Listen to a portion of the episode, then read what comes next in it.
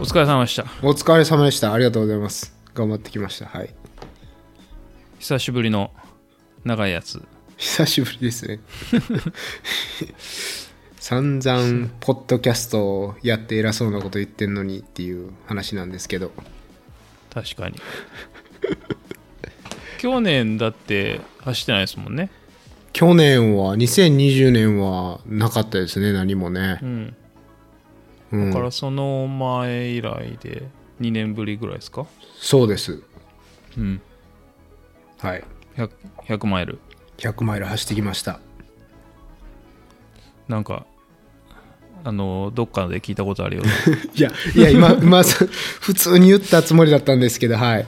うん。ははい。いですね100マイルいやーいいですねカスケードカスケードクレストですねカスケードクレスト走ってきました。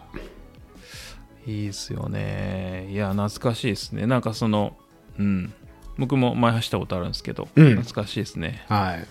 うんですね場所はワシントン州イーストンうん。ですね。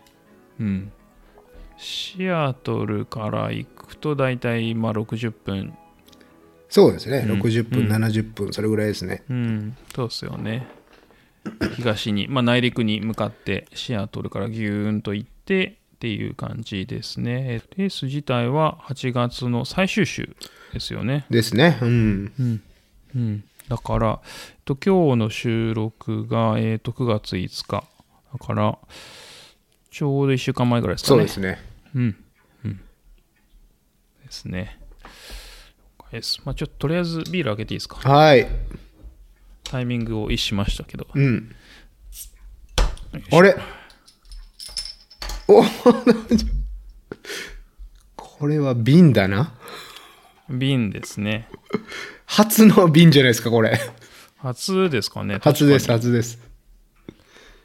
そう、日本はね、結構まだ瓶が多いんですよ。まあ、アメリカも多いですけど、どんどん缶に移行してるんですけど、うん。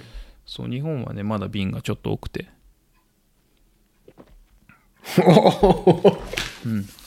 あ、美味しい。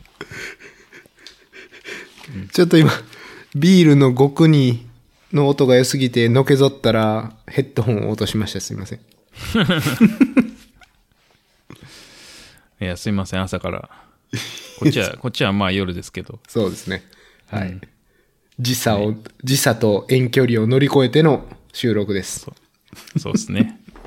はい。 10えっと、10 16時間か。 16時間。はい。うん。僕たちの遠距離恋愛は続いております。 そうですね。僕の方がちょっとだけ先行ってますよね。何それ 時代の先を行ってるということですか、それは。まあまあ、16時間ぐらいですけどね。はい。はい。今、あれですね、アメリカってこのレイバーデイウィーケンドってやつですよね。そうです。3連休です。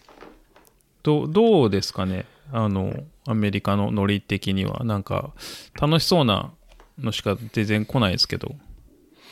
うーん、どうなんですかね。まあ楽しそう、ちゃ楽しそうなんですけど、南カリフォルニアは、 この火災のうんうん。リスクというか、今、ファイヤーファイターが、今、あの、北カリフォルニアの消火活動にすごい回されてて、うんでも、あの、人手が薄いらしくって、ここで火事が起きたら大変だって言って、この、うん。このに先2週間ぐらいは、なんていうんですか、国立公園、国立公園じゃない、国立森林地区、うんうん、ナショナルフォレストなんですけど、それを全部閉鎖してますね。ああ、なるほど。うん。なるほど、なるほど。だからそ結の、局うん、あごめんなさい人災というかその結局不始末的な火事多いですもんねいや僕は大体それなんじゃないかなと思っててうんそうそうそうまあだから人を入れなければまあパーセンテージというか確率の問題ですけどまあそれも下がるっていう感じですよねうんうん確かにそう南カリフォルニアはね、あのー幸い火事が最近は少ないんですけど、うんうんまあ、そのウエスタンのあたりの北カリフォルニアは今すごい大変なことになってて他方やばいですよね今他方やばいしなんか最近そのみんな、なんて言うんですか逃げてる写真が、もうストレンジャー・スイングスみたいな写真でしたね。うーん。うん。もう魔物から逃げるみたいなうん。いやー、大変。感じになってますけど。うん。あれ、コロナ的なやつはどうですかコロナもね、そのデルタ株って言って、また数が増えてきてるんですけど、うーん、まあでも多分、ロックダウンとか、そういうことにはもうならないんじゃないかなっていうのはありますけどね。うーん。でも子供の学校でも生徒が陽性になったり、その生徒の家族が陽性になったりで、うんうん。うん、8月のまあ2週目ぐらいから学校始まってるんですけど、もうすぐ1週間2週間で、そのクラスにそういう陽性の子が出ちゃったら、全員1週間自宅待機みたいなことになってますけどね。ああ、確かに。うーん、なるほど。これからですね、じゃあ。そうですね。まあでももうリスクを取って向き合っていくっていう姿勢なんじゃないですかね。まあそうですよね、アメリカは。うーん。いやー、なんかね、日本はね、 ゴールが見えないんですよね。ゴールというか、その方向性が見えないんですよね。なんか、こうなったらこうするみたいな。なんか、緊急事態宣言のオフかオンしかないみたいな。うん。うん。なんか、うん、あんまこう、将来の方向性、こうなったら、こういう方向に行けるとか、そのワクチン接種率が何パーセントまでいったらこういう方向に行けるとか、そういう先の話が全くなくて、うん。あの、陽性者数が減ったら緊急事態宣言下げますみたいな。うん。うん、なんかただそれだけみたいなそういうところなんでこうちょっとずつうんなんか良くなってんのか悪くなってんのかこうないというかその方向性が見えないんで、うん。うん、っていうのは見ててイライラしますけどねそうなんかこうニュースでもその数の上限がほとんどなんですよねそこはまあ別にあんま本質的な話じゃないので、うん。そうなんかうんその将来どうしてこうとか1ヶ月後どうなってるとかそのうんというところとかがまあないからうんイラッとイラッとしますけど、うーんまあね、もやもやしますよね。そうそううーん。まあまあそんな感じですけどまあちょっと話がそれちゃったんですけど、うん。うん、カスケードそれでまあえっ、と8月の最終週はい。ですね。うん。で、シアトルからちょっと東に行ったところ。うん。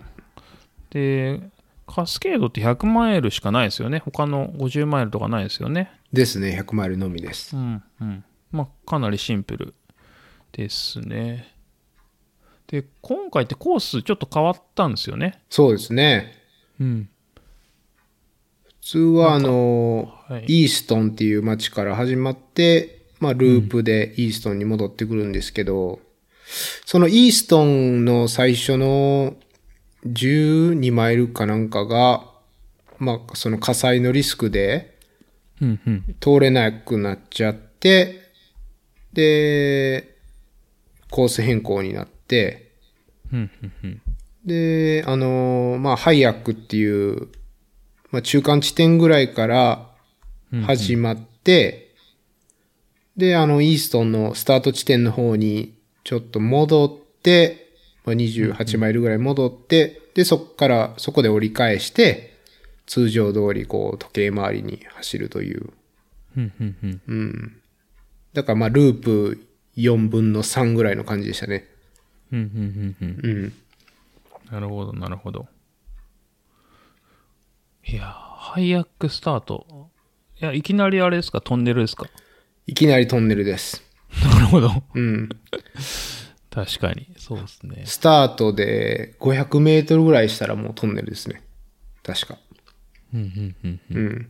あれ、朝何時スタートでしたっけ朝はね、ウェーブになって、あ、ほうほうほう。 7時と9時になりましたね。あ、あ、そんな、うん。そんな幅があったんですね。うん。もう通常は9時スタートなんですけど、あ、そんなでしたっけはいはい。なんか、このレースは、こう、珍しく遅めで、なんかうんうん、朝食が出るんじゃなかったでしたっけ、普通は。そうそうそう、えっ、と、スタート、まあ、そもそもイーストンっていうところがオリジナルのスタート地点で、そこが消防署なんですよね。うん。で、消防署を開放してて、で、朝そこに行くと、まあなんか、いわゆるアメリカンブレックファーストですよね。ほんとパンケーキとか、うん。まあソーセージみたいなのがあったりして。で、なんか、確かに朝は明るかったイメージですね。うん。うん。なんかライトとかいらなくて。はい。うんうん。そんな感じだった記憶です。うん。で、なんかあの、60歳以上の方は5時スタートで、ほうほう。で、あの、すみません、7時スタートと9時スタートは両方34時間の制限時間なんですけど、うんうん。 5時スタートの人は、その余分に2時間早い分、あの、36時間うんうんうん制限時間エがクスト与ラえらでれてるという、はい。うんそういう感じでしたね。うん。ああ、じゃあちょっと変わってますね。うん。あ、そうなんですね。うん。前はまあ、その、今みたいにコロナがないので、みんな全員用意ドンうん。でしたし、その、シニア向けの、なんかアーリースタートみたいなのもなかったですね。うーん。うん。この7時と9時のウェーブスタートもコロナが関係してるかどうかっていう言及はなかったんですよね。ああ、なるほど。だからもしかしたらその、まあ後でも話すかもしれないですけど、スタートしてトンネルで、トンネル抜けた後がそのロープで急登なんですけども、まあそこでの渋滞を避けるためにもしかしたらああ、ウ確ェかーブに。にしてるのかもしれないし、うんうんうん。あとは、その、そのイーストンがまあゴールなんで、イーストンに車を止めて、で、シャトルで、えっと、ハイアックまで行くっていう手配だったんで、そのまあ、シャトルなるほのど。店員の関係とかもあるのかなとか、うんまあ、そう考えてたんですけど、まあ、あの、RD から、まあ、その、ウェーブに関する理由っていうのは、発表はなかったですね。なるほど。うん。うんうん。なるほどです。OK まあそんな感じで、まあ、ちょっとコースが変わって、スタートしてっていうところですね。はい。うん。で、えっ、と、エントリーフィーが今年は321ドル。まうん。あ中途半端ですね、なんか。なんかね、300ドルプラス、うん、なんかあ手数の料。手数料、うん、はいはいはい。ぐらいの感じだったあとなるほど思います。はい。うんうんうんうんで、エイドが18箇所、うん。うん、ドロップも5箇所。はい。で、クルーペーサーで、まあ、クルーも5箇所。うん。で、ペーサーが早く、途中の早くからですかね。はい。うんうんうん。とな、えるほどっと、もう一個、レイクカチェスキャンプグラウンドっていううんうんとこでも、えっと、まあ、72マイルのとこなんですけど、そこでもペーサーピックアップできる。うんうんうんうんはい。うん。なるほど。うんうん。で、制限時間が、えっ、と、一般ランナーは34時間、シニアが36時間。はい。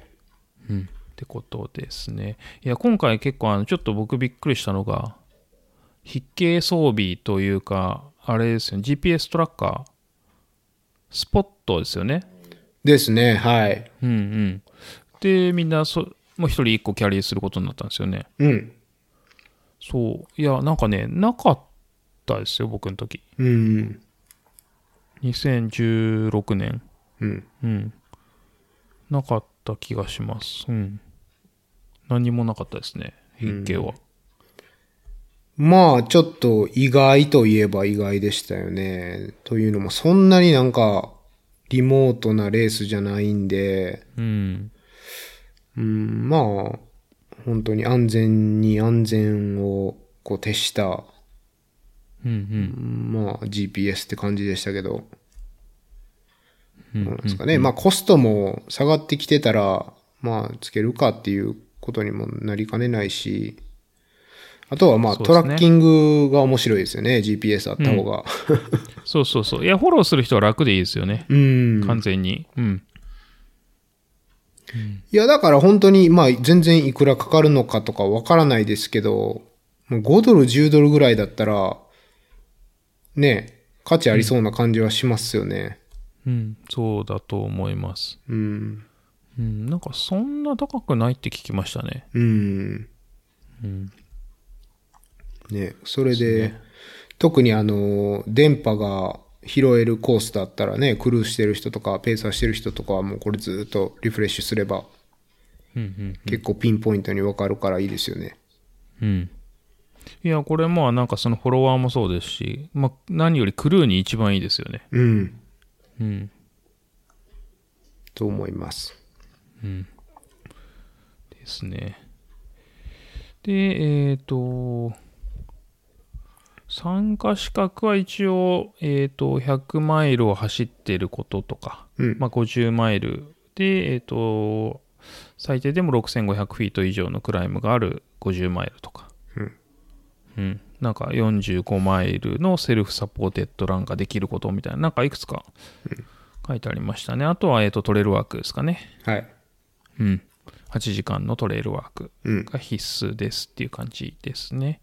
で、参加賞、あと感想賞がシャツ、ナッツバター、マグ、エコバッグ、乾燥バッグルパーカうん。ーですね。なかなか多いですよね。充実し豪た。華ですよね。う。うんん。いや、なんか、まあ何より大きいのはあれですよね。まあシャツとか、あの、夏バターとか、まあ、まあ結構どこでもありますけど、やっぱ乾燥のあのバックルとあのスウェット、うん。フーディーですよね。あれがまあ一番大きいですよね。フーディー欲しかったんです よ。あの、二郎さんのやつ見て、はいはいはいはい。なんかね、あのデザインがなんか好きなんですよね。あの、針葉樹3本立ってて、うんすごいワシントンっぽいじゃないですか、あれ。そうですね。うーん。うん。いや、だからバックルも同じデザインになっちゃいましたね。そう。あバックルどうなんですかあの昔の、あの、こう走っててトンネルがあるデザインもなかなそうっかすねかっこいいと思ってたんですけど。そうですね。いや、あの、前のデザインのいいところは、あの、人が走ってんのは、まあ、若干クラシックでダサいんですけど、うん。あの、トンネルが入ってたり、うん。あれはあれで僕は結構好きですけどね。うん。僕もかっこいいなと思ってて。そうそうそう。まあでもこれはこれで別に僕は好きなんですけど。うん。いや、シンプルですごいいいと思いますよ。うんうん。デザイン変わると、あの、なんかまた行かないといけないのかみたいな気持ちになるのはちょっとありますけどね。いやー、あるでしょう。 そら、ょバっとねックル沼の人は、そうでしょう。 そうそう。カスカスケードクレスト、あの、あんまりこう、いい思い出がないの で。そう。なので、ちょっと、はけてるんですけど。いやーい僕はめちゃめちゃ楽しかったですけどね。うん。うーいん。やいや、楽しいんですけどねう。ーん。あの、特に前半が。はい。はい。そうそうそう。まあまあ。で、えっ、と、バックル累、積はい。があそうか、そうか。うん、2万1000フィートなんで、まあ6400メートルぐらい。うん、うん、うん。まあここはじタフですちょっと若干ビビってたとこで、うんあのー、僕が唯一走ってたエンジェルスクレストは1万8000ぐらいだったんで、まあそれより、ね、15%ぐらい多いから、 AC の方が多くないですかねいや、なんか AC1 万8000ぐらいだったと思うんですけどね。いや、なん、え、違いましたっけなんか AC の方がなんか、エレベーションゲイン多かった思い出なんですけどね。あ、そ、そうなんですかね。あ、違うか。見てみようか。いや、違うな。2万、2万600フィート。ああ、じゃあほとんど一緒なんですね。うん。そっか。ですね。なるほど、なるほど。そうそう。いや、まあでも、やっぱアメリカのレースの中ではタフな方ですよね。うーん、なんですかね。その、いだってハードロックのクオリファイというか、入ってますしね。そうなんですよ。うん。そうそうそうそう。これを走ればハードロックとウエスタン。両方エントリーできる。。そうん。いやいや、う。うん。来年、ハードロック。です ね。はい。はい。ちょっと後でもね、そのことに触れたいと思います。はい。はい了。解です。はい。はい。まあまあ、でも、大体オーバーオールはそんな感じですかね。ですね。はい。うん。で、まあなんかその、前のエピソードとかでもちょっと話したと思うんですけど、カスケードクレスト、ちょっと思い出深いというか、うん。っていう話をしてましたよね。はい。あ、そうですね。うん。そうなんですよ。あの、もともと、まあ、ワシントン州で、えっと、アメリカ生活を始めたんで、まあ、そこで留学してたから、本当にその、まあ、第二の故郷みたいなうんうんうん。うん。まあ、印象もあって、印象っていうか、まあ、感じもあって。で、その、ハイアックっていう、まあ、今年スタートになった、通年なら、まあ、50何マイルっていう中間地点が、うん僕実はスノボで通ってた場所なんですよね。スノボ、まあ、スキー場なんですけど、うんうん。そこシーズンパス持ってて、うんで、毎週金曜日、ナイターに行ってましたね、そこに。うんううんん。うん。なるほど。っていう、なんか住んでた場所なんでね。うんうんうんうん。なるほど。え、そんな早く近かったんですか、昔は。 1時間半ぐらいだったんじゃないですかああ、なね。るほど。ううんんでね、その、と もう2000年の頭とか、そのぐらいの頃ですけど、その平日だけのシーズンパスが年間2万円ぐらいだったんですよね。へえ、安い。そ。。それは安いうしかも学割があったのかな。ああ、確かにありますうね。んそれでめちゃくちゃ安くて、もう金曜日ずっと行ってましたね。うん、うんう。ん。なるほど、なるほど。そうなんですようんうんまあ、あとは、えっと、まあ、その、トレランを僕が始めた2017年ぐらいの時に、ジンジャーランナーっていう YouTuber の、うん。うんううんん、撮った、えっと、アモングス・ザ・エヴァグリーンズっていう、まあ、彼が、ジンジャーランナーが2015年にカスケードクレスト走ったドキュメンタリーがあって、まあ、それが、もう、結構好きというか、大好きで、うんうん、それを見た時に、ああ、こうこういうの走りたいなと思ったんですよね。うん。うん。うん、なるほど。そうなんですよ。うん。なんかあのーやっぱり、あれじゃないですか、激走モンブラン世代とか、ありますね。アンブレイカブル世代とか、はいあると思うんですけど。ど、僕結構あのー、ジンジャーランナー世代なのかなって思ってて、まあ、ジンジャーランナーとか、あの、ランスティープゲットハイっうんうんていうジャミルの、うんまあ、ああいうのなんですよね。やっぱり最初にあの、トレラン入った時の、うんうん。こう、印象が。うん。いや、もうすでに、なんつったらいいんですかね。もう激走モンブランと か、アンブレイカブル世代は、なんつったらいいんですかね。まあ、おじさんクラシック世代なん で。うん、はい。いやー、おじさんっていうか、まあ、せ先駆者世代じゃないですか。ベテラン世代というか。いや、もうすでに引退してる人もいっぱいいますからね。うん、そうですね。うん。そうそう。いや、だからその YouTube でっていうのが、あやっぱ世代的にはちょっと新しいと思う。なるほど、なるほど。うん。そうそうそう。DVD ですから。激走モンブランそうもかアンブレイカブルも。うん、なるほどね。うん。確かに。うん。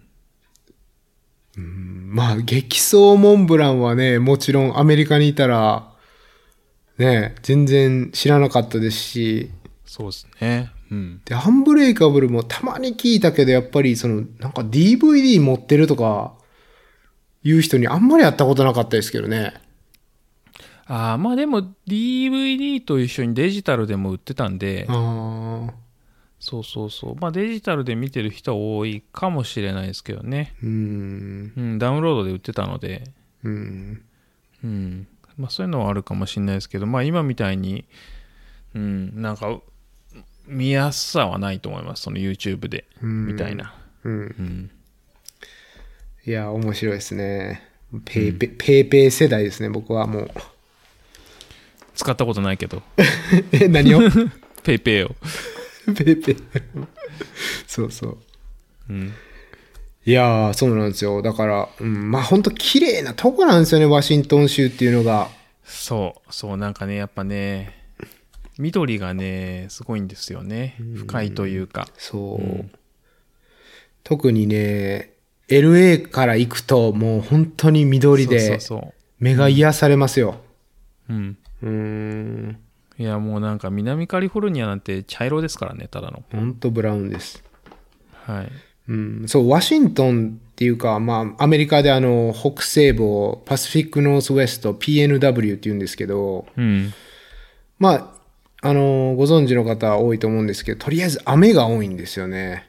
うん。そうですうね。ん、だから秋から春まで、もうほぼ毎日雨とか、うん。もう雨降らない週はほぼないんじゃないかなってうん。断言してもいいと思うんですけど、やっぱその分緑がうん。とても深い。そうですね。で、逆に夏はそんなに雨降らないんですよ。うん。そうそうそうそうう。ん。だからもう、パシフィックノースウエストの夏は最高だなっていうのはありますよね。そうですね。まあ大体そのエリア的にはバンクーバー、シアトル、うん。ポートランドはい。ぐらいですかね。その僕も昔あのバンクーバーに3、4ヶ月住んでて、うん。なんか半年雨だからって言われましたからね。うん11月から春ぐらいまではまあもうずっと雨で、でも夏は最高だよみたいなそういうそんな感じでしたね。ですです。うん、でこの間もウエスタン行く時にあのシアトル経由にしたんですけどはい。そうそうまあチョコビがなかったんでシアトル経由になっちゃったんですけど夏のあの時期にシアトルまあ夏っつってもまあ6月ですけどシアトルに行ったの初めてですけどなんか控えめに行って最高でした ねそうですよ。気温もなんかすごいちょうどよくてうん。ちょちょっとなんかそんな涼しいというかうん。うん、で暑くなくってこうなんかまあお昼ぐらいにこうビール飲んでてウェイってやってたらなんかなんなんつったらいいんですかね忘れてたものを取り戻した感じになりましたねあ、えそれ、何ですかそれは、バンクーバー時代の自分いってやこといやじゃなくってあの最近外でビールを飲むっていう経験がやっぱなくて日本帰ってきてから特にに。しかもそのオープンなるほどね。スペースみたいなところでビール飲めない、まあ、日本はしばらく飲めなかったり寒かったり飲めなかったりでこうなんかその青空の下でビールを飲むっていうそのドラフトを飲むみたいなのって、うん。まあ、なんか久しぶりだったなと思ってうん。でなんかちょっと感動しましたねうん。うんいや、しかもあの、カラッとしてんですよね。そう緑なちょのにうどいいんですよねそそう。夏は乾燥してて、ううんで、そんな気温も高くなくって、多分日陰行ったら長袖がいるぐらいの感じなんじゃないかな、下手したら。そうそうそううん。いやーそうだからいいんですよねその多分時期的に言うと、まあ、5月の終わりとか6月ぐらいから、まあ、8月9月になるとちょっと寒いですかねそうなんですようね。ん、うん、しかも、6月のもう夏至のあたりなんて、すごい日が長くて、そうそうだいたいそう10時か、まあ、9時は明るいですからね、10時ぐらいまで明るいんじゃないかな。うんもう最高ですよね、本当に。そうそうそういやーあの時期いいですよねほんとうんいいと思いますそう。で、もう一つ、その、パシフィックノースウェストといえば、人が、なんかいいんですよね。おーなるほどなんか、うん、まあそんなに、まあ、東海岸、ボストンのあたりと、カリフォルニアと、ワシントン 州全部住んだけど、人で言ったら、ワシントン州のあたりが、なんか、こう、日本人的気質があるような気がするんですよね、ちょっと。こうなるほど落ち着いた感じというか、うんうんうんこう、若干ドヨンとしてるというか、イケイケすぎないでも陽気みたいな。うんうんうんなんか雨が多いからね、やっぱり。なんか、うんうん、なるほどちょっと落ち着いた感じしますね。うんまあ確かにこうカリフォルニアの南の方はウェイ感ありますからね、うん、うん、そう、そうなんですよ。ガッハッハ系は少ないような気がすしますね。あああ、うん確かに、確かに。そうん。う。いやー、いいですよ。PNW 最高っていうね。 夏は。そう、夏はね。そうなんですよね。まあでも本当にスキーとかスノーボードとか、いわゆるその雪系のスポーツをやる人だったら、まあ多分普通に住んでても最高ですよね。うん。だと思います。そういうのしないとね、冬長いですよね。長いですずっとね。雨ちょっだしと、うん、辛いですよね。うん。確かに。うん。はい。ですね。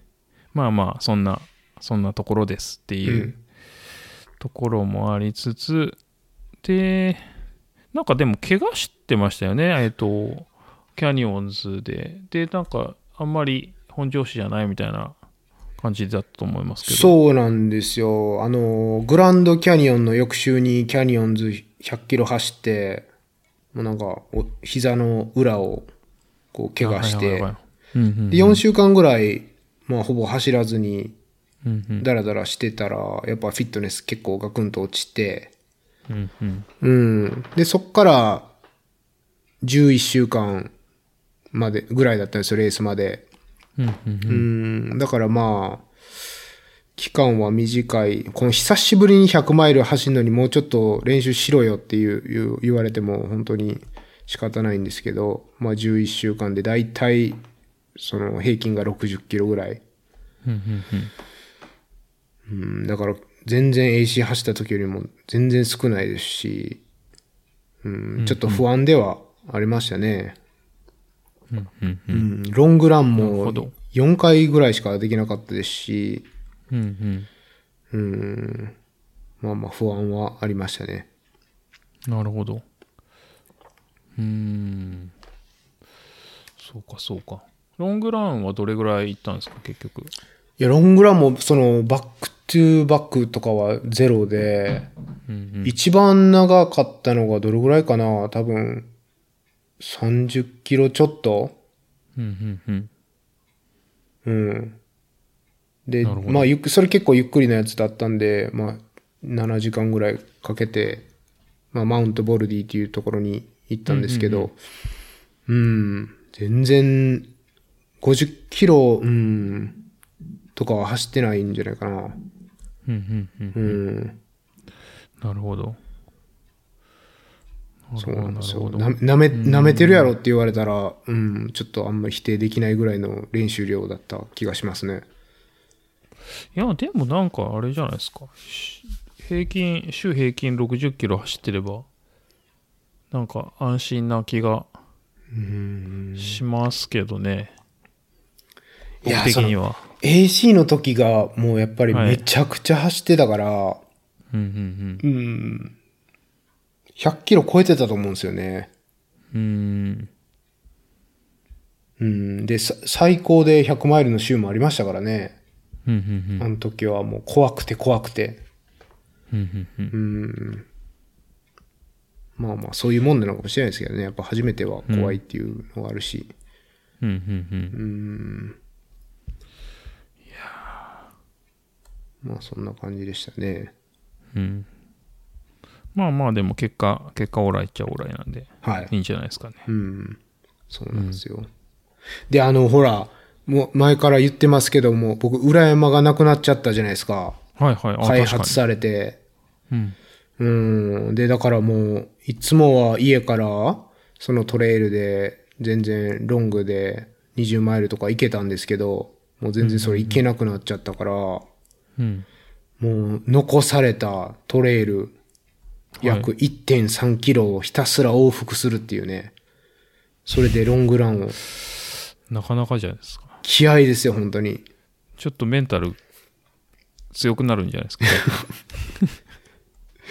いや、そうなんですよ。本当にね、もう、これクソやなと思って最初やってたんですけど、うん。もうレースの5週間ぐらい前に吹っ切れて、いや、もうそんなん言ってる場合ちゃうな、みたいな、確かなに。ったんですけど、も うん。うそれが本当に、たった5週間前っていうね。うんうんうん。うん。けどまなあるまほあ、どそれでも、まだあるだけ、恵まれてるかとか、確かに。も思ったし、あとあのーほら、ケイシー・リクタイが、ウェスタン優勝した時も、ネブラスカの平坦なところでトレーニングしたし、うん。ザック・ミラーがバリバリやってた時も、ほら、クルーズシップの、なんていうんですか、添乗員で、うん。船のトレッドミルと、なんか階段とかで練習してたって言うし、そうそうそうそう。そう、もうそんな言い訳なんかし、やってる場合ちゃうぞと、自分に無知を入れて、最後は追い込みましたね、若干。 素晴らしい。ありがとうございます。 気持ちがこもってない、素晴らしい。いやいやいやいや、そんなことないです よ。いやいや、おだからそこで追い込めるのがやっぱすごいですよ、本当うーに。うん。ん、なんか振り切れ、振り切れましたね。うん。はい。そんな感じでしたね。特に、あの、まあ、なんて言うんですか。えっと、サイエンス的なトレーニングではなく、まあ、ただただ走るという。いやいやいやいや、まあまあ、それはそれですごい大切ですからね。うん。うん。いいと思います。はい。はい、そう。あとは、その、やっぱりね、本当に、満を持してっていう、やっと僕の順番が来たかっていう感じはありましたね。ああ、なるほど。というのもほら、このポッドキャスト始めてから、去年は二郎さんのコヨーテトゥームーンをす、まあ、少しサポートさせていただき、うんうんで、あのーウエスタンにも行って、まあそれもサポートだったし、で、レースの、このカスケードの1週間前にコディアックっていうレースが南カリフォルニアであって、で、それの友達のペーサーをしたんですね、19マイルぐらい。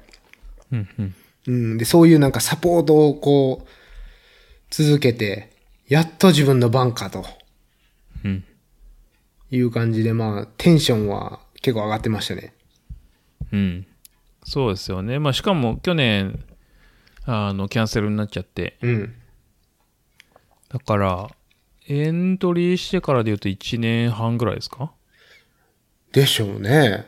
うん。うん。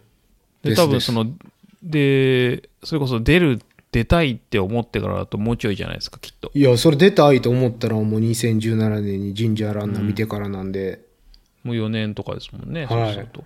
だからまあまあ、それは、なんつったらいいんですかね、ポロッと出るレースとはやっぱちょっと違いますよね。そうなんです。そうなんです。はい。しかも、あの、遠征ですからね。うんわ。ざわざ飛行機乗って行ってますから。うん。で、子供も一緒ですか、今回い。や、一人でした、今回は。あ、なるほど、なるほど。はい。家族は、ステイで。はい。そうですね。好き勝手させていただきました。なるほどです。うん。いや、でもやっぱりあの、サポートしていく上で学ぶことはあったし、うんうんうん。こう、なんて言うんですかね。なんかテンションやっぱ上がったし、うんうんうん。良かったかなと思いますよね。本当にイン,、インスパイアされた感じはあります、すごい。やっぱサポートもクルーもなんかそれはそれでなんかなんですかねその役割を全うするみたいな部分ももちろんありますしうん。なんかそれで選手が頑張ってくれると楽しいですよねうん。うんそうなんですよね。なんか、例えば、まあ、クルーでも、ペーサーでも、ボランティアでも、例えば、ロングランを犠牲にして、そういうことをやる、やるじゃないですか。週末ね。で、でも、ロングランで強くなる分と、そのボランティアとかし頑張ってるランナーを見て、こう、インスパイアされて、伸びる、伸びしろみたいなのがあって、もうそれ天秤にかけたらもしかしたら後者の方が効果あるんじゃないかなとか思ったりする時あるんですよね。そうですよね結局なんか多分えっ、とそれでテンション上がったらその分走りますからねうん、そうそう。本当にそうです。うん。うん。だから、まあまあ、その、別にボラしなくたっていいとは思いますけど、うん。うん。した分はした分で、あの、別にそれがマイナスになることはまあ全くないとは思いますけどね。うん。そうなんですよね。ままあ楽しいですよね、単純にそのレース自体が。そのどういう関わり方をするかは別に置いといて。うん。うん。そうですね。いろんな、ね、面からいろんなもの見えますからね。ボランティアはボランティアの視線。うん。あと、ペーサーはペーサー、クルーはクルーで見れ見れるもんが全然違うから。そうそう。しかもなんかあの、僕たちって一応走る方がどちらかというと多いじゃないですか。うん。でもその、ボランティアしかしない人ってめっちゃいるじゃないですか、アメリカって。思いますね。なんか走んないけど、エイトとかやったら必ず来てくれるおばちゃんとかおじさんとか、うん。めっちゃいっぱいいて、こう、いや別に走んないけどみたいな。うん。っていう人はすごいいっぱいいてなんかそういう人たちにもなんか励まされるしうん。なんかうんレースをみんなでやってる感っていうのがすごいあって僕はいつもいいなと思うんですよね。あーコミュニティ感ね。そうそうそううんでなんかそのこのおばちゃんたちとかそのおじさんたちのこの前のめり感というかうんフレンドリーさというか、うん。っていうのはすごいなんか毎度毎度うんなんか走ってて楽しいですよね。そのエイドについてこう、こう、ちょっとした会話でもいいんですけどね。こう、まあ、話してるのもすごい楽しいし。うん。うん。そうそうそう。そういうのはすごい、なんかアメリカ行ってから、まあなんか楽しくなったのはありますね。うん。まあ、映像楽しいですよね、本当にうね。ん。うん。そう。まあたまにどうしようもないエイドもたまにあります けど、ありますね。ありましたありね、ま今す回よねもね。あ、今回ありました。もうどうしようもないというか、なんか、はい。切れてんのみんな、みたいな。あ、本当ですか。 むすーっとした映像がありましたね。あまあなるほど眠かったっていうのもあるんでしょうーはいけどはいはいね。。いはいはいはいうーんなんか夜中だったし、夜中っていうか明け方ぐらいだったし、うん。なんかこう、ランナーが入ってきても、うんうん 何の声もかけてくれない。拍手も何もないみたいな。まあ、それでもね、いてくれるだけで本当にありがたいなと思う、本当に思いますけど。うん。うん。そうですね。僕、あれですね、ちょっと話それますけど、今までで一番ちょっとびっくりしたというか、あんまりこうテンション上がんなかったのは、こうそろそろエイドだっつってエイドに着いたら、あのカップルが2人しかいなくて、めっちゃイチャついてた時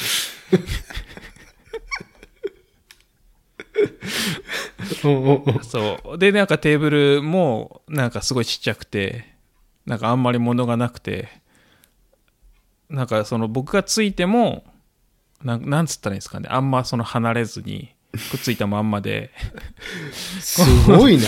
なんか邪魔してごめんみたいな気持ちになって、さっと行きましたけどね。そんなラブランブラことありますありましたね。何時間そのエイドいんねんっていう話でしょだっ て。そうそうそうそう。何時間イチャついとんねんっていう。そうそうそう。ありましたね。ごめんって思って出てきましたけど。新婚さんエイドだったんですかね。そうそうそう。でもなんか映像としては全く機能を果たしてないなって思いながら。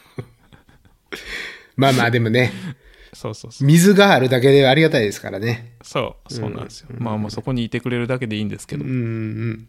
そう。なんかあの、他のいいエイドとかを知っちゃうと、うん。期待値がね、上がっちゃうんで。うん。うん。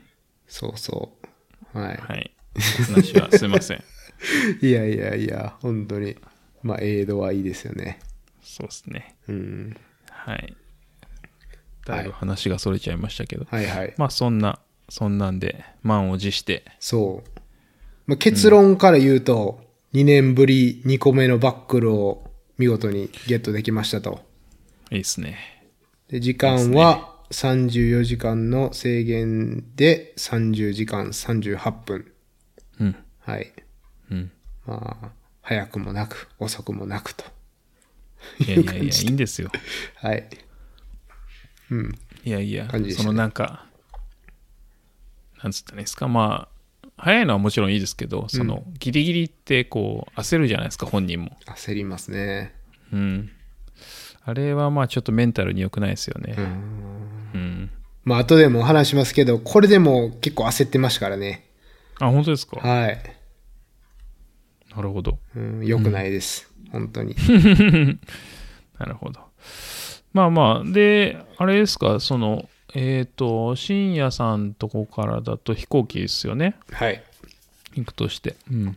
そうなんですよ。だから、レースが土曜日だったんで、金曜日が、まあ移動日で、おおなるほど。はい。金曜日朝、飛行機乗りましたね。うんうんうん。うん。で、シアトル行って、ですかね。はい。そう。シアトル着いて、まあ、レンタカーを借りて、近くのラーメン屋に直行っていうやつですね。っていうやつですねって言われてもちょっとよくわかんないですけど。そうですね。すいません。近くのラーメン屋に直行いたしまして、 うん。で美味しいラーメンをいただき、はい。えーで、まあ、空港のそれも近くで、で、日系スーパーがあるんで、そこで、あの、おにぎりと、スケロクをゲットしまして、スケロク。スケロクというのは、あの、よくある、お稲荷さんと太巻きのコンボのやつですけど、おおなるほど。うん。まあ、それを朝、翌朝の朝ごはん用と、あとおにぎりは、あの、ドロップバッグに入れようと思って、うんうん。そこで調達しましたね。うんうんうん。うん。結構ね、いつもあの、奥さんが、酢飯の太巻きを作ってくれるんですよ、地元のレースでは。うんうんうん、です。いつもそれ食べてるんですけど、まあ、今回はね、遠方なんで、もうそれを持っていけなかったんで、現地で米をゲットするというね。うん。なるほど。うん。宇和島屋。宇和島屋です。はい。なるほど。シアトルといえば。そう。日系スーパーチェーンですね。うんうんうん。そうなんですよ。なるほど。そうそう。で、まあ、その、レースの方面に運転しまして、うんうんうん。で夜はあの、カナダから、あのーいらっしゃったケリーさんとうんうん夜ご飯を食べて、バーベキューを食べて、うん。うんうんうん。で、まあ、その、イーストンのちょっと先の、クレーエラムっていう、うんうんまあ、ちっちゃい町で、えっと、ホテルを取ってたんで、そこにチェックインしましたね。結構早めに、もう、早めのご飯で、早めにチェックインしました。うーん、なるほど。うんうんうん。そうなんですね。クレーラムありましたね。うん。なんか通った記憶があります。うん。そこなんですかね、泊まってたのは、二郎さんたちも。いや、えーっとね、イーストン、イーストン、えー、どこだっけな。いや、近かったですよ。うん。あれ、クレーラムも、あ、でもクレーラムも近いですよね。うん、クレーエラム、ちょっと超えたとこですね。うん。そうですね。なんかバケーションレンタルで一棟借りうん。のところでみんなで泊まりましたね。まあ、ともさんとか。うん。田中さんとか。うん。そうそう。うん、なんかね、その、最初は、えーっと、9時スタートだと思ってたんで、うんうんうん。もっとシアトルに近い都会の、まあ、和食、日本レストランとかがあるようなところに泊まろうかなと思ってたんですけど、うんうんレースの10日ぐらい前に、こう、7時スタートになっちゃって、あ、これ結構朝早いな、しかもシャトルも乗らないといけないしってことになって、急遽、あの、宿をそこのクレイラムっていうところに変えた感じですね。ああ、なるほど。うん。うんうんうん。なんか9時スタートだとね、うん、いけたんじゃないかなと思いますけど、シアトル近郊でも。うんうんう。うんん。確かに。まあ、こっちの方が1時間ぐらい余分に寝れるっていうね。うん。うん。大切。はい。そうそう、あの、エルダークリークの24時間走の時も寝れなくって、で、やっぱ睡眠は大事ですよってね、やっぱ二郎さんもおっしゃってたし、今回はこう、睡眠をしっかり、やっぱり取ろうと思って、45分なんですけど、宿を買いましたね。そうなんですよね。ちょっとね、ケチりたくなるところなんですけど、うん。時間は買った方がいいですねう。ん。うん。そんな気がいつもします。うん。ま、まあ、値段はそんなにほとんど一緒だったんで、ああ、なるほど、なるほど。うん。そうそう。キャンセル料もかからず、うんうん。都会の方をキャンセルして、そっちにしましたね。うんうんうん。なるほど。で、えっ、と、スタート地点までが、えー、とシャトルになったんですよね、今回。ですね。うんうん本来は、本来あるスタートゴールで、まあ、スタートだけが変わって、ゴールは変わらず、で、そのスタート地点にシャトルうん。ですね。シャトル何時だったんですかシャトルは、5時45分とかでしたね、確か。おおなかなか。うん。そうかそうか。でも7時スタートだったらそんなもんですね。そうですね。うん。あの、アメリカの黄色いスクールバスですよ。うん。うん。週末使わないから。そうそうそうそう。うんあれ、あの、初めて乗った時は結構テンション上がったんですけど、もう2回目からは、ただただ乗り心地が悪い。そうです ね、本当に。サスペンション硬い硬いやつ。あの、シートもまあ、そうそう、シートも大したことないし。そうそうそせそうそういやーしかも多日本分、のバス子供サイズや から、狭いんですよね。せなんか前が狭いんですよね。そそう、うんそう。エコノミークラスより狭い感じですね。うそうそう。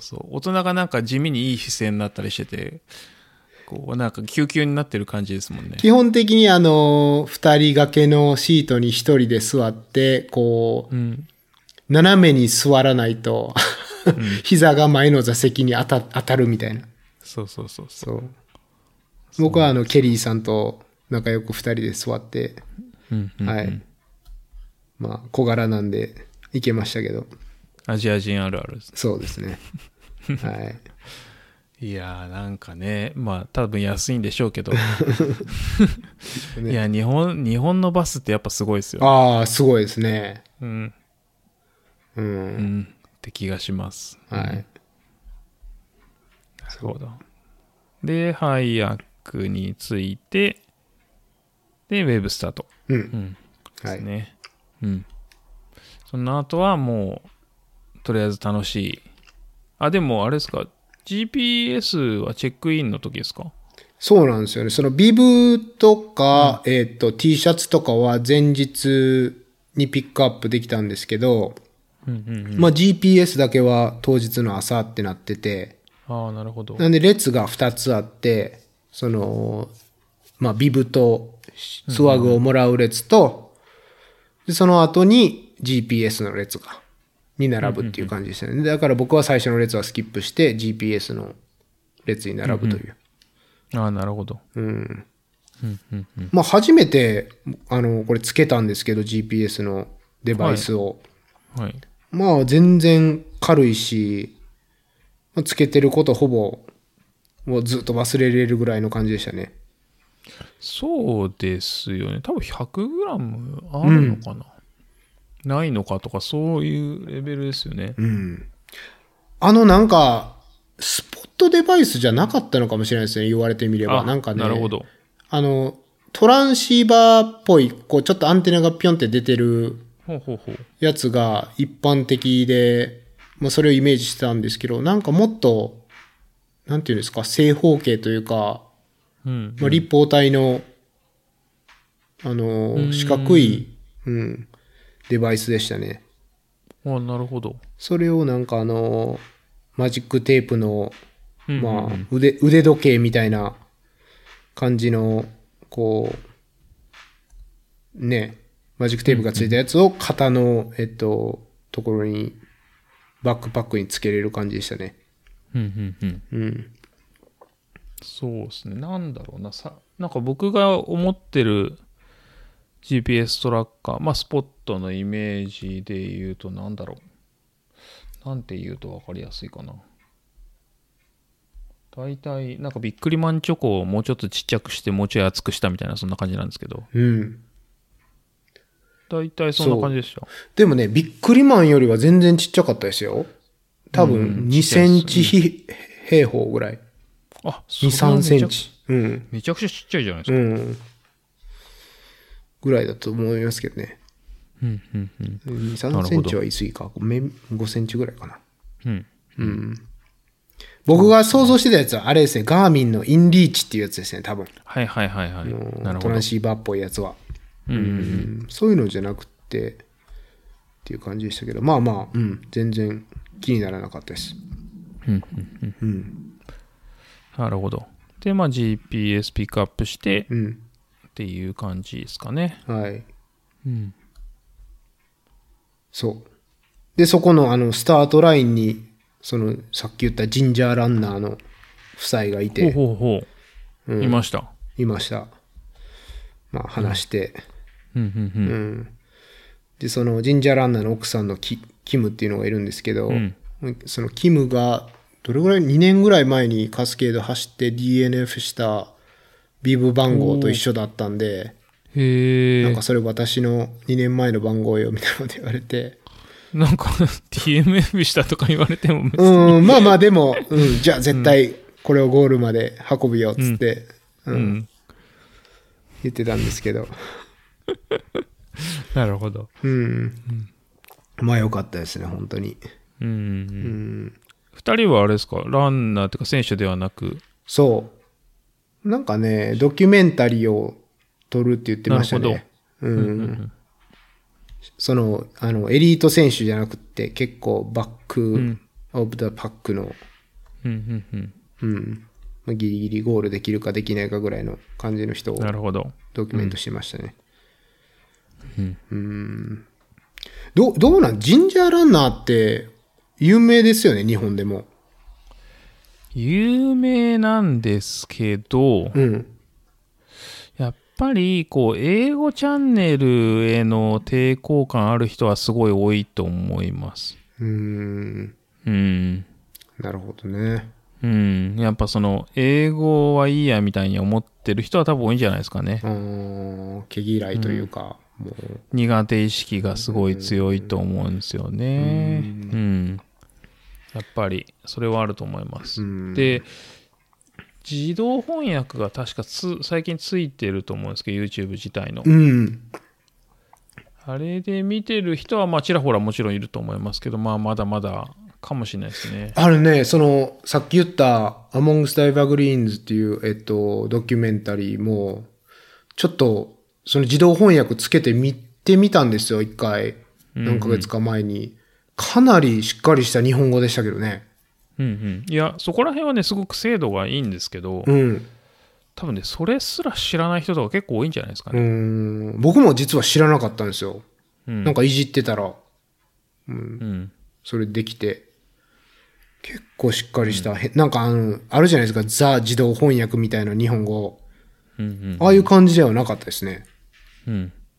うん。そう。なんかね、多分すごく、ここ1、2年でめっちゃ進化してるんですけどね。うんそうなんですけど、まあまあ、やっぱりこう、まあ、深夜さんは気づいてないように、気づいてない人も多いかもしれないですけどね。うん、いると思やいっまぱす。英語に抵抗感ある人はやっぱ多いんじゃないですかねうん。って気がしますねうん。うんまあまあ、結構、うん。アメリカでは、まあ、かなり有名だと思うんですけど。うん、いや本当そうだと思いますよ、トップ35には絶対入りますよね、うんですよね。あの見てるの何って聞いてうん。まあ、ギアのレビューとかかなりしてるし、そうですねうん。僕もシューズのやつよく見てますねああ、確かに。うんうん。そうそう。まあ、そんな感じで。はい。うん結構寒かったんですよね、朝。ああなる多分ほど10度ないぐらいだったんじゃないかなと思ってて。うんうんうんうん、最初フーディーニでしのいでたんですけど、もう寒くて寒くて、もうフーディーニの上からマイクロパフをっていうダ,、まあ、ダウンジャケットをうんうん着て、まうんあ、へえうん、そわそわして、した感じで、まあ、スタートを待つと。うんうんうんうん、で、ちょうどそこにあの、まあ、スタート地点のすぐ横にドロップバックを、なんていうんですか、預ける場所があったんフィニッシュあそうでか。ハイヤックのそうそうそうそう、後で帰ってきますから。うんうんうん、で、そこにもう本当にレースの3分ぐらい前に、あの、ダウンジャケットを入れて、うんまあ、スタートしたっていう感じでしたね。うん、なるほどまあ、あの、あるあるですけど、タンクトップで、めちゃめちゃ寒そうなおじさんがいっぱいいまし たね。はハンドはさすがにいなかったですかうんハンドボトル。ハンドボトルいましたよ。あ、いました。うん。なるほど。やっぱいるんですいまねし。たうん。うん。まあ、結構、映像ありますからね。うんうん。そうですね。いや、僕もハンドで行きましたけど、その、スポットとか持ってくんだと、そうう。ん。なんかって思ったんですけどこにつけてたのかななんか忘れましたけど。うん、なるほど。なんかどっかにつけてたんじゃないですかね。うん。はい。で、まあ、スタートして、いきなりトンネル。いや、本当にね、多分、さっき500メートルって言ったけど、そんななかったですね、多分。あ、そんな短かったでしたっけうん、と思いますけどね。あ、すいません。トンネルに入るまでが。ああ、なるほど、なるほど。うん。うん。トンネルはだって相当長いですもんね。トンネルね、4キロです。 そう、だから、7時スタートで、外は明るいのに、すそぐうそうトンネルに入っライて、ライトが必要っていう。そうそうそう。そうそうそまあでもトンネルもね、かなり大きなトンネルで、う。うん。幅どれぐらいかな ?5 メートルぐらいうん。で、高さも、うん、10メートルぐらいうん、そんなないか。いや、でかいですよね。うん、7メートルぐらいあるんじゃないかな。結構大きいトンネルで、で、ひたすら直線なんですよ。うん。そうそうそう。まあそっからスタートっていうね。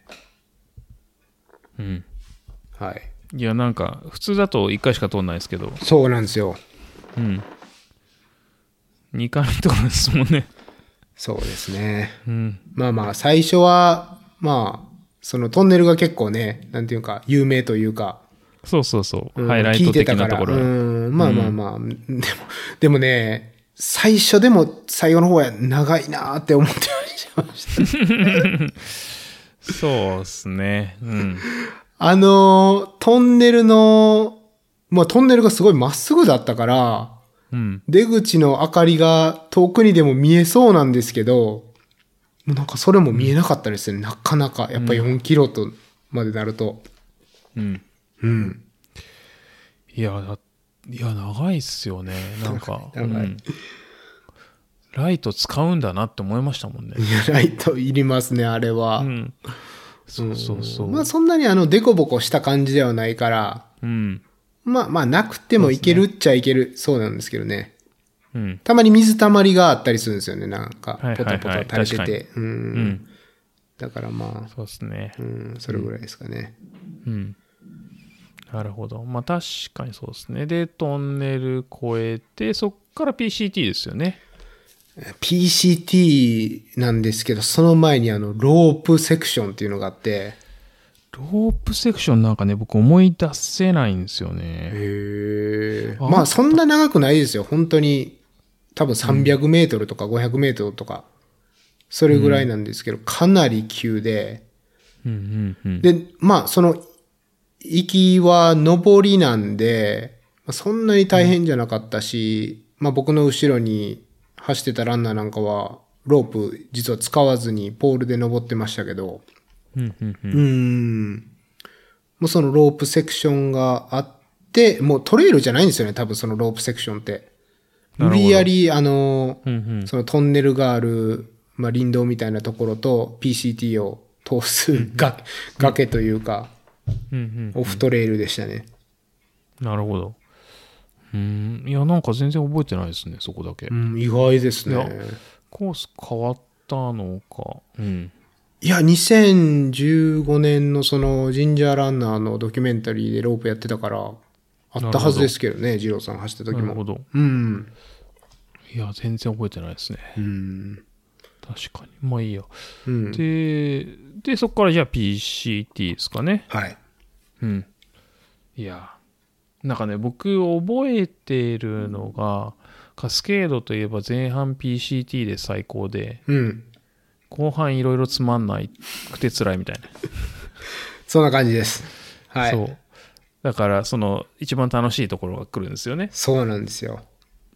そう。うん。さっきあの PNW 最高って言ったけど、うん、 PNW の PCT 最高っていうね。あー PCT っていうのはあのパシフィッククレストトレイルっていううん。メキシコとカナダをつなぐ、まあ、トレイル、ん2600マイルとかかな。そうでそすれね。ぐらいなんですけど、うん。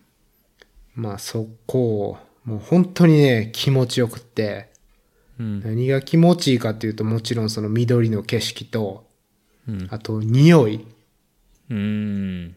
匂いはね、本当なんていうんですか、あの森の匂いというか、針葉樹の匂いというか、うんうんうんうん。本当にあのー、なんて、匂い付きのキャンドルとかでつけるような匂いですからね。うーん本当にもうんうんう、いい匂いで。で、あとはトレイルがやっぱりふかふかというか、柔らかいですようね。ん、やっぱあの南カリフォルニアのあの、ガチガチの、そうそうそうそう。もう乾いた硬い取れるとは。 全然違いますよね。そう、そう思います。気持ちいい。もう、あれ以上のトレイルは、なかなかないんじゃないかなっていう、そのコンディション的には。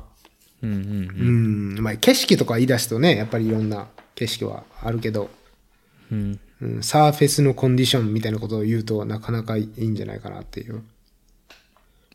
そうですね。なんか僕もなんかカスケードの前半は、まあ、とにかく最高だっていう思い出しかないですね。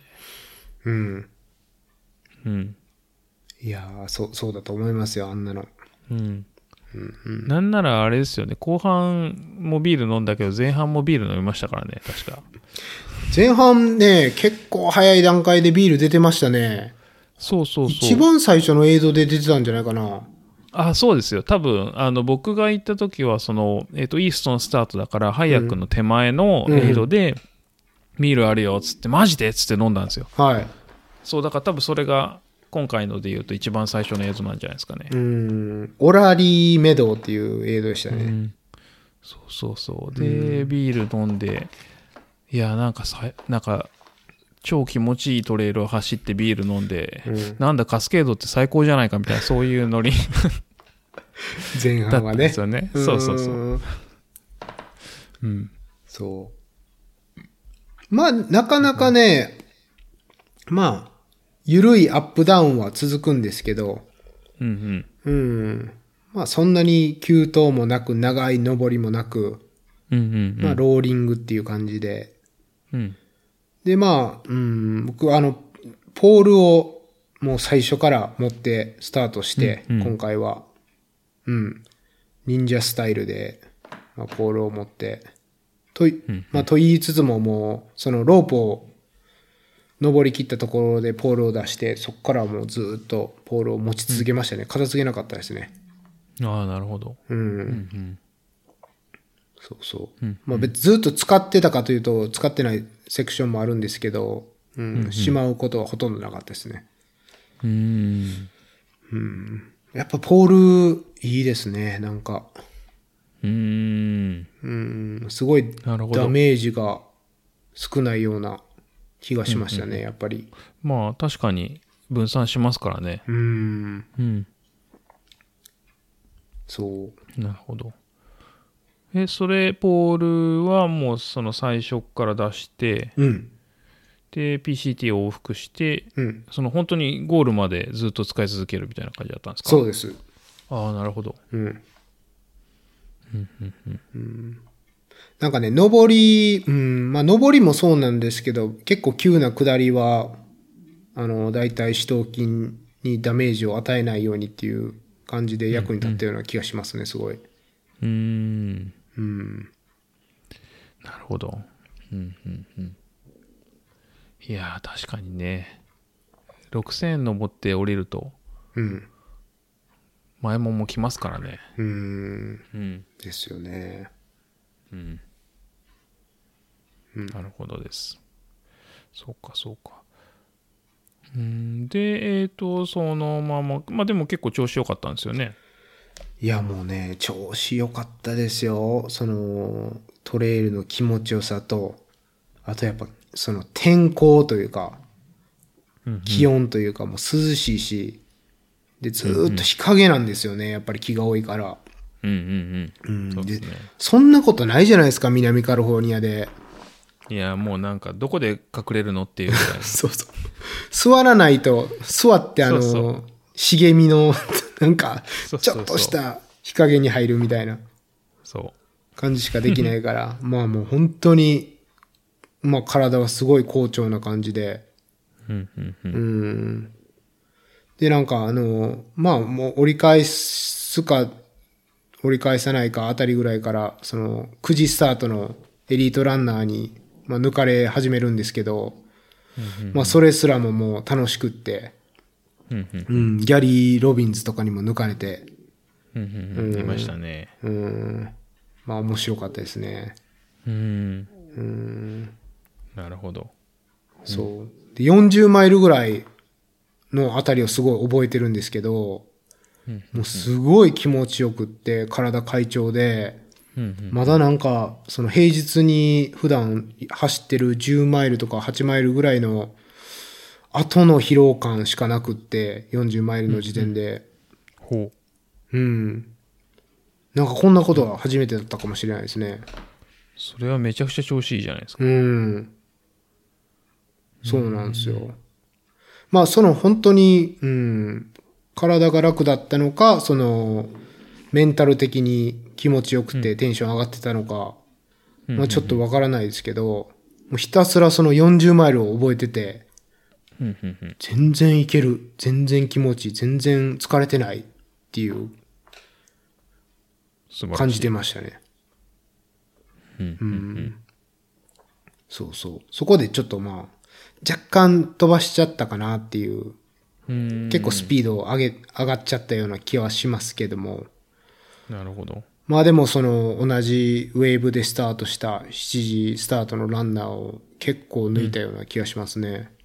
うん。え、それってそのさ、あの、同じウェーブかどうかって、覚えてないと分かんないもんですかそれともなんかゼッケンが変わってるとか。あ、ゼッケンは一応ね、7時スタートは3桁で、あ9時スタートはなるほど2桁になってるんですけど、まあでも、その、抜く時とか抜かれる時とか、大体みんなパンツのところにビブつけてるから、うんうんまあまあ、そんなんわからないんですけど、やっぱ、動きが違います よね。やっぱり、9時スタートのランナーはなんか、うん、軽いというか、うん歩幅が広いというか、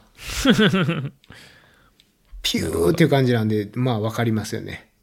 うん。まあ特に前半はね、その 9, 9時スタートの速い選手は前にいないんで、うんうん。まあ抜くって言ったら全員7時スタートの、まあ、ランナーですよね。うん。うん。そうですね。あとなんか、その、5時スタートっぽい、あの、ちょっと年配のランナーの方たちも何人かいて、うん。あの、カスケー、カスケードのロゴというか、あの、木あるじゃないですか。はい。あれのタトゥーを、ふくらはぎに入れてへる、結構、なんか、カスケード愛のおじ、おじいちゃんとかいましたね。なるほど。なんかね、その木が何本か入れ墨で掘ってあったから、あれ、フィニッシュするために1本ずつ掘ってるんじゃないかなとか、勝手に想像しつつ。なるほど。3本じゃなくて。 3本じゃなかったんですよね。なんか 4, なるほど本か5本ぐらいだったんで。うん。いいですよね、そういうの。そうですね。なんか、うん、いますね。なんか家族のな、家族が増えるとその名前を入れるとか、うん。そういうのありますね。うん。確かに。なんかいるじゃないですか、そのもう、もうその1個の100マイルしか走らない、こう、ベテランランナーみたいな。いますね。うんだから旅行とかして、わざわざ他のレース行かないけど、毎年このレースを走るみたいそうな。そうそう。うん、うん。そう。まあそうなのかなとか、ちょっとあの、勝手に想像しつつ。うん。ちょっとあの、怖そうなおじちゃんだったんで話しかけられなかったです。 いやいや、大体優しいです。大体優しいんですけどね。うん、ん、ちょっと。まあ、たまに3%ぐらい失敗しますけど。まあまあまあね、あのー、グランピーになる時もありますからね、やっぱりしんどかったら。うんそうそうそう。はい。そうそう。まあそんな感じで、本当にもう前半はもう好調で、いいじゃないですか。はい。うん。そうなんですよ。で、なんか、その、もうすぐ折り返し地点、折り返し地点じゃない、はスタート地点に戻ってくる直前に、やっぱりあの、そのロープのセクションがある、んまあもちろんあるんですけど、最初通ってきた。まあ、もうすぐロープだろうと思って、ストックを初めて片付けて、うんうんうん。後ろに刺したら、意外と急な下りが続いて、うん。そこでなんか無駄に、あのー、だいたい死闘金を使っちゃったなっていう、おおー。うん、ありましたなるね。なんでやっぱ、いかにストックで今まで助けられてたんだっていう、負担を軽減できてたんだっていうのを結構感じましたね、そこで。おおなるほど。うん。うん、うん、うん。そこで初めてストックなしで急な下りで走ったんで。うん、うん、う。うんん。なるほど、なるほど。なんかやっぱりあのー急すぎると結構こうブレーキをかける感じになるじゃないですか、やっぱり。そうですね。どうしてもそうですね。んそれをやっぱりストックで、ね、軽減できてたら、うーん、やっぱり結構つ積もるなと思いましたね。うーん。まあ確かにちょっと前につくだけでも、うん。うん。ちょっとしたクッションにはなりますよね。はい。うん。そうです。まあ、それで、まあ、うん。まあ、ロープのセクションまで帰ってきて、まあ、そのあたりではもう日は暮れてましたね。うーんうん、7そうか時そうスかタートといえども。どれぐらいかかったのかな ?10 時、早くは10時半ぐらいに帰ってきたんで、夜の、もう真っ暗ですよね。うん。うん。確かに。はい。もうその頃寒かったですかうーん、まあ、まだ半袖で走ってって、で、そのロープ降りて、トンネル2回目通って、ハイヤックなんですけど、まあ、ハイヤック入ると、これ寒い、寒くなりそうだなと思って、す座ろうと思ってたんで、うん。まあ、そこであのーパックに入ってたフーディーニを着着て座りましたね。うん、うん、うん。うん。なるほど。なるほど。で、そんなにゆっくりせず出てった感じですかいや、15分ぐらいは座りましたね。うん、うん、うん。うん。多分ねで、入れ替えて。うん、そこまでは一回も座らなかったんじゃないかなと思って。おおなるほど。うん。あの、拓司先生の勇姿を見てますから、ウエスタンで。ああ、うん座らなかったですね。そうほんとそう、別に僕はそのタイムに追われてたことかはないんですけど、うん、うん、やっぱり、あの、拓司先生の姿にインスパイアされたんで、先生2回しか座りませんでしたからねう。ん、そうそう。うん。フォレストヒルとくっつかれるときと。そうそうそうそう。はい。まあまあまあ、それで、うん、座らずに、その日、まあ初めて座り。うん、ちょっとね、うん、寒くなりそうだったんで、まず、えーっと、ビーニーと、手袋と、で、迷ったんですけど、一応、その、ダウンジャケットをパックに入れて、で、そうしつつも、その、さっきのスケロクを食べて、で、スープをもらって、まあちょっと補給するっていう、うん、感じでしたね。うん、うん、うん。なるほど。まあそれまで結構あの、ジェル食べれてて、まあ30分から45分に1個ジェルを取って、で、エイドステーションでまあ、軽いスナックを食べるっていう感じだったんですけど、うん。うん。まあまあ、ジェルがそろそろ、まあ、来てる感じだったんで、そこで、うん、うん。頑張リフレっッシて、ュはい、スケロクをいただきました。映像普通でしたいわゆるアメリカらしいというか。そうですね、うん、ん普通な感じでしたね。うんそれを、え、出しそうね出されてるものがって感じですかそうそうそうそうう。んいや、そなうんですかね僕もあんまり、その、ビール以外のあんまり思い出がないんですけど。 それはビール飲んだから覚えてないんじゃないですかいやいや そんな、そんなビール飲んでダメになるほどじゃないです。うん。うん。そう。いや、なんか、そんなにスペシャルな映像じゃなかったな、みたいなのはありますね、と思って。うん。うん。そう。まあまあ、う一般的ですよね。大体最初の方は、こう、チップスとかスナックとか、あと、スイカとかがあって、で、後半になるにつれて、こう、スープとか、うん。まあ、チーズケサディアとか、うん。うん。あのーなんていうんですか、アボカド、えっ、と、グアカモレをえっと、トルティアラップで巻いたやつとかあって、うんうんうん結構美味しかったですね。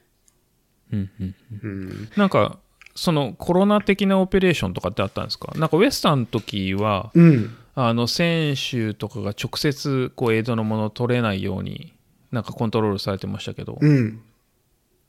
ゆるゆるでし たね。ゆるゆるというか、なんか、おそらく、はいそのレースの方から触らないようにっていう指示は出てたような気がするんですよね。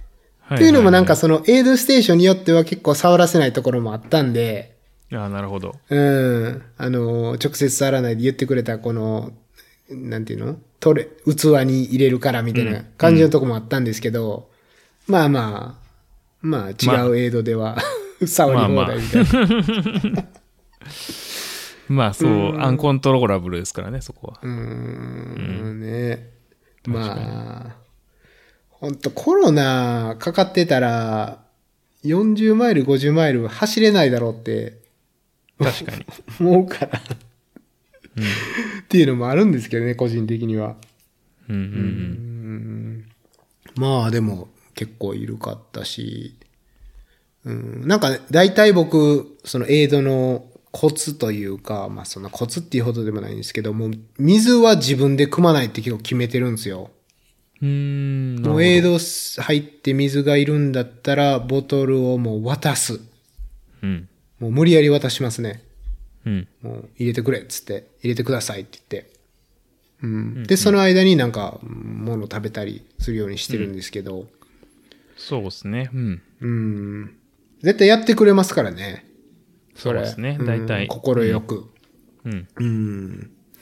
でですね、なんか一箇所だけ、なんか地元の高校生の集団のエイドみたいなのがあって、そこだけは、あの、ボトル渡しても、あの、いや、僕たちはそれ触触らないように言われてるからって言われて断られましたね。うんうんうんうん。で、あ、ここだけなんでしっかりしてるんやろうって、ちょっと疑問に思ったんですけど、よくよく考えてみたら多分高校生なんでまだワクチンも受けてないし、ああなるほどうん。で、やっぱりその引率の先生みたいなのもいたから、まあそういうしっかりリスク管理してるんだなと思って、うん。うんうんまあそういうエイドは一箇所ありましたけど、うんうんうんうん。まあまあ、ゆるゆるでしたね、他は。うーんなるほど、うんはいそしたらまあそのえっ、とハイヤックを夜10時で、まあ、15分ぐらいして出て、うん。うん、その後その後はそっかもうトンネルも終わってるし、そう。うんうんうん、そっからね、なんか長い、舗装の、の舗装でしたっけうん、高速のね、横をね、高速をまず渡って、はいはいああ渡る渡る渡でる高速沿いの舗装の道路を結構長く、まあ、行かされるんですよね。うんうんうんうん。